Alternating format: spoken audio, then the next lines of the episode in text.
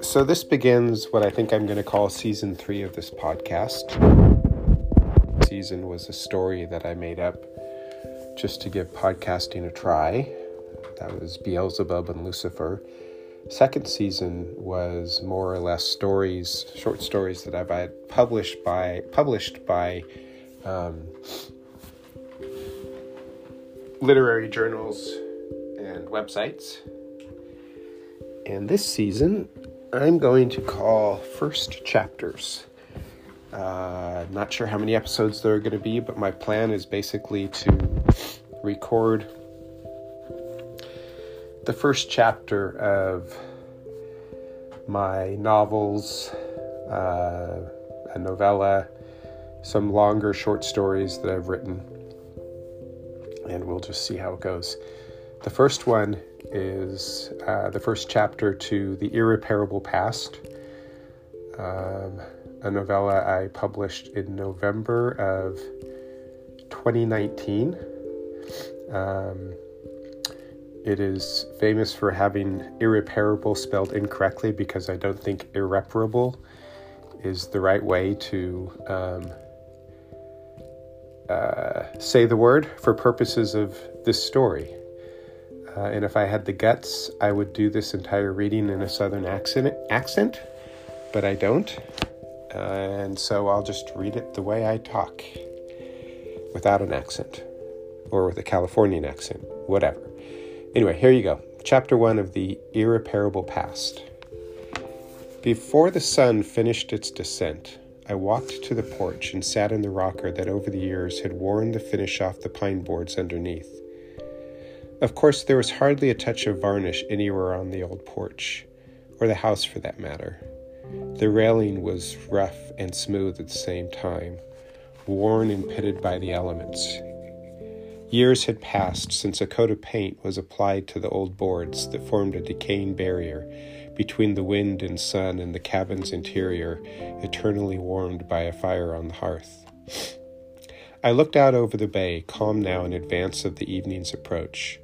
The sun burned at the horizon's edge, an eerie half ball of fire, sending ribbons of orange turning to red and purple through the cotton clouds dotting the sky above the water. Near the shore, an egret herked and jerked as it sought its nightcap in the shallows. Bob, as I'd come to call the bird, and I had an understanding. With the sun that rises and sets, and the breeze that comes in off the bay, and the sound of the whippoorwills announcing the coming of night, Bob honored me with his presence. I had yet to figure out what I provided him in return. The egret was my one constant companion on the shores of Sullivan Bay. Yes, Harold from down the way might sit on my porch every now and then, more often than then than now. I'd take even less if I had the choice. He would walk along the shore and approach my porch without an invitation. While I remained in the rocker, Harold would sit on the top step of the porch and lean back against the post, stretching his legs out along the edge of the step. With a sigh, he might cross them at the ankles. Harold always started with a, How ya?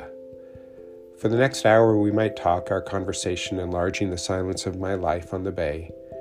Really, Harold talked, and I tried not to listen instead continuing to watch the ripples on the water's surface and looking for the telltale sign of fish breaching the surface. Or I watched the sky, trying to identify from which spot Bob would make his arrival late in the day, all the while nodding absently and saying, uh huh, here and there. Although I wished to be alone and craved the silence over Harold's rants about the modern world, I'd yet to achieve the right level of rudeness to send him packing before he was talked out. Yep, I'd nod until the end when he finally would stand and crack his back. Well, thanks for the talk. You ought to come over sometime. Dorothy can cook you up some grub. Bet you get tired of cooking for yourself. Sure thing, I might say as Harold would set off. Dorothy, Harold's wife, came along even less frequently. They'd approach, Harold with a strong and sure stride, Dorothy a little bit more tentatively. I figured she knew, as most women would, that I neither wanted nor needed their company. In the absence of an invitation, Dorothy must have felt my disdain for them. She sat on my porch anyway, both of them on the creaky step, in the middle that bowed under their weight. I was sure that one day that board would snap and drop the two of them unceremoniously to the ground. Then and only then would I laugh and invite them into my cabin on the bay. Until that blessed event occurred, Harold and Dorothy were just there. Harold and Dorothy, sitting next to each other, they shared my view and stole my silence, prattling on about their golf game and the new car they just bought. Dorothy, 15 years younger than Harold, still had a few curves that could make a man stop and linger. She was mostly quiet on these intrusions. Harold always spoke of his children with awe and reverence. They weren't Dorothy's. She was the second wife, the younger model. In her silence while Harold talked, I could sense a divide between them. His kids, not hers. Golf, his game. She only played because that's what Harold wanted. The car, a two door convertible, his little toy. When Harold talked about his kids, I sometimes wondered what my own children were doing. Charlie was a teacher, but I never kept track of which grade or subject. Jacqueline stayed home to mind her kids while her husband worked 80 hours a week for a law firm that paid him a pittance for his slave labor. Once I finished with my memories, I would return my attention to the two intruders sitting on my step. The thin piece of wood that held them up in the middle of steps to my porch always intrigued me. In silence, I begged it to do my bidding, to snap and drop them unceremoniously to the ground. Again and again it bowed, but did not break, rejecting my pleas. I couldn't help but smile at the thought. If one of them had looked back at me at the moment when my mirth was at its peak, they surely would have thought I was listening and smiling with them. If they only knew. Harold and Dorothy, always left the way they came. Suddenly, as though a bell only they heard had rung to summon them elsewhere, they would stand with Harold turning to me. Enjoy the rest of the day, he might say, while reaching his hand under Dorothy's elbow. Uh huh, I'd reply. Dorothy always looked at me and nodded. She was signaling something with that nod. I was never sure what exactly it was, but I knew she knew. Then they were off. Harold striding strongly, and Shirley Dorothy leaving more tentatively, looking back as she reached the path that took them home. As soon as they were gone, I would return my gaze to the bay. Once they were swallowed up by the shrubs and the lapping of the water overcame the noise of their fading conversation, I would leave the porch and head in the opposite direction, following a trail that wound through knee high grass and ended at a small spit of land that jutted out 30 feet or so. The very tip, I liked to crouch on my aching knees and look out to the water. It surrounded me almost entirely, and I could imagine that I was an island in the middle of a vast, undisturbed sea. In that spot, no senseless words could invade. I was alone, as long as I didn't look behind me and remember the spit that brought me there. And yes, once or twice a year, each of my children visited, Never together and never for long, they fulfilled their duty and I tolerated the cacophony they brought. Cars came and went, the grandkids dashed about, splashing where Bob liked to feed. Yelling and crying, they disturbed the peace that Bob and I had come to appreciate. Charlie came in the muggy heat of summer as he must, given his profession. He was divorced, so it was just his two boys, Junior and Ricky, and him. The three amigos, he called them, often enough that everybody else was tired of hearing the phrase. Each spring, Charlie called and promised they'd come down for a week. By the time they arrived, the week had deteriorated to a long weekend. Come in Thursday, leave Monday morning, because there was always a game to play, a camp to get to, a reason to, regretfully, cut it short. I have to admit that there was usually a moment when little Ricky got me to laugh and leave the comfort of my porch. It was the one weekend of the year when I pulled the paddle boat out. How could I resist the little guy's pleading? The smile on his face when we paddled a few hundred feet out almost made the rest of the weekend worth it. The din of the three amigos drove Bob away with the first slamming car door and shrill shriek from one of the youngest amigos. He would dip his beak one last time and then lift off, pushing his wings to escape before the intruders had splashed into his space, the waves driving his feet away. It's what saddened me the most about my family's visits. In the coming, they drove away my constant companion. Although I knew Bob would return, I worried that he might find a quieter, calmer piece of permanence to feed and leave me to my lonely end. The laughter of the boys didn't hold me for long. By Saturday evening, a second day without the egret's graceful entrance, gliding with its, his wings extended, then folding them to settle down in the shallows in front of my cabin, soured my mood. With sunset, their laughter was harsh on my ears, their smiles no longer pleasing, their cries when they were hurt or didn't get their way like a million fingernails on the chalkboard of my soul. I tolerated the Sunday of their visits, looking forward to Monday morning when they left. The first thing I did when they were finally gone was throw away the extra Pop Tarts and boxes of macaroni and cheese they'd left behind, and then I'd mix a little yeast, sugar, and salt, add some water and flour and knead until my shoulders tired. With the dough under a towel, I would toss some greens and throw in some random vegetables from the garden behind the cabin, a place the children barely knew existed.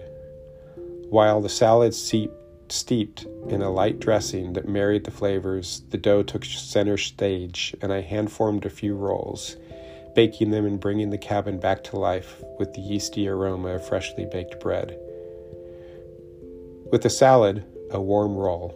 No, the bread would be hot enough that I treated it as a hot potato. And a beer in hand, I would return to my porch. On the table by the rocker, there was a vase where I kept a single bloom from one of the three rose bushes that provided the centerpiece to the garden. There was silence and a dropping sun, and to my delight, more often than not, Bob appeared with one leg retracted, waiting, peering into the bay's shallows. The holidays were for Jacqueline and hers, two girls and a boy. A couple of days before Christmas, they would arrive. Late Christmas Eve, Johnston showed up. It was as early as the firm allowed him to leave. In the trunk of his car were the presents. It was a good thing he arrived so late.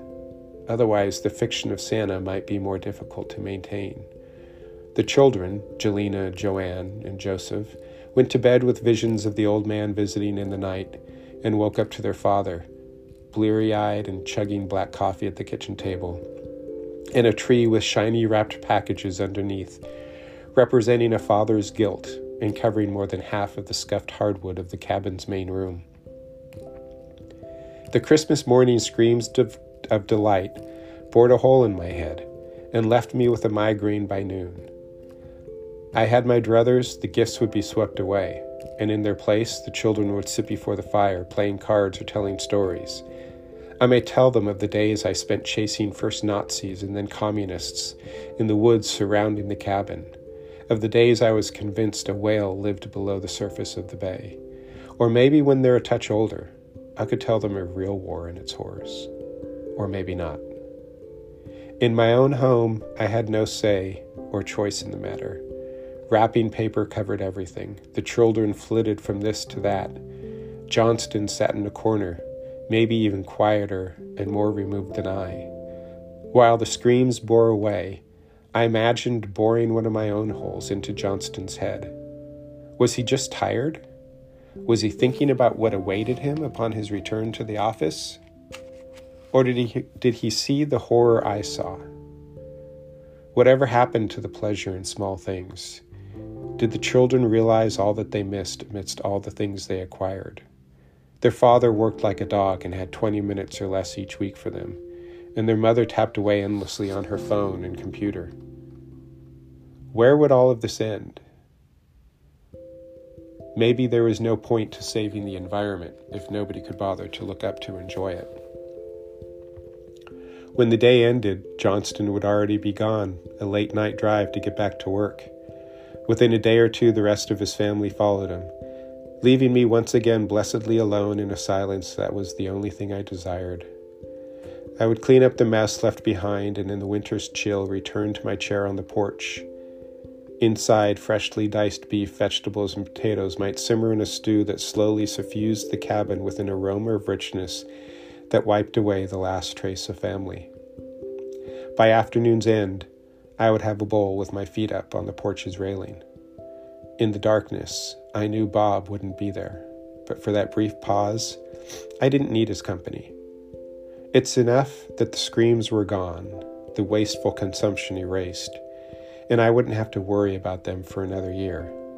I could just sit and smell the fresh air of the bay in the winter, eat my stew, and know I was where I wanted, wanted to be. Without my family present, or Harold or Dorothy, the rest of the time I felt the sting of loss. As surely as night followed day, when the sun's final edge sank below the horizon, Bob would dip his head one last time and stretch his wings. With a graceful push, he'd lift off and soar away on a powerful thrust of his wings every few seconds, his call echoing back to me. Each night, I watched the white speck in the day's last light until he disappeared into the darkness, his destination a mystery to me. If I could, I would have my own wings and be able to soar as Bob did, gliding across the surface of the bay, honking as I went and disappearing to my night's haven.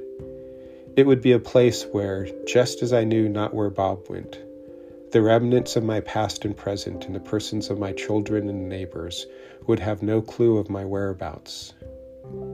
Years earlier, when I retreated to this cabin built by my father before I was born, I came to see him pass and then remained with it with the intent of hiding. Family is persistent, even when a hand is held figuratively to their face. What is it they wanted to accomplish through their visits? Did they hope to apply a curative salve to their guilt? Or somehow convince me that the hurt of the past was no longer worth holding on to? And the neighbors had even less justification. Apparently, an old man cannot be alone on the bay, with his thoughts licking his wounds, with the sights and smells which bring back memories both dear and sad. No, they were good neighbors, so they visited and ignored my impatience with them. I longed for a day when I could sit on my porch, drinking a cup of coffee as the sun rises and warms the air around me, which ends with the sun's fall, and everything in between is quiet, beautiful, and unblemished by those who think they know better. Well, those were the days of my life. Why was this so? Where did things go wrong? My memories have not faded. The hurt continues to simmer, and with it, my need for silence grows. And that is the end of chapter one of The Irreparable Past. Available for Kindle and in paperback on Amazon.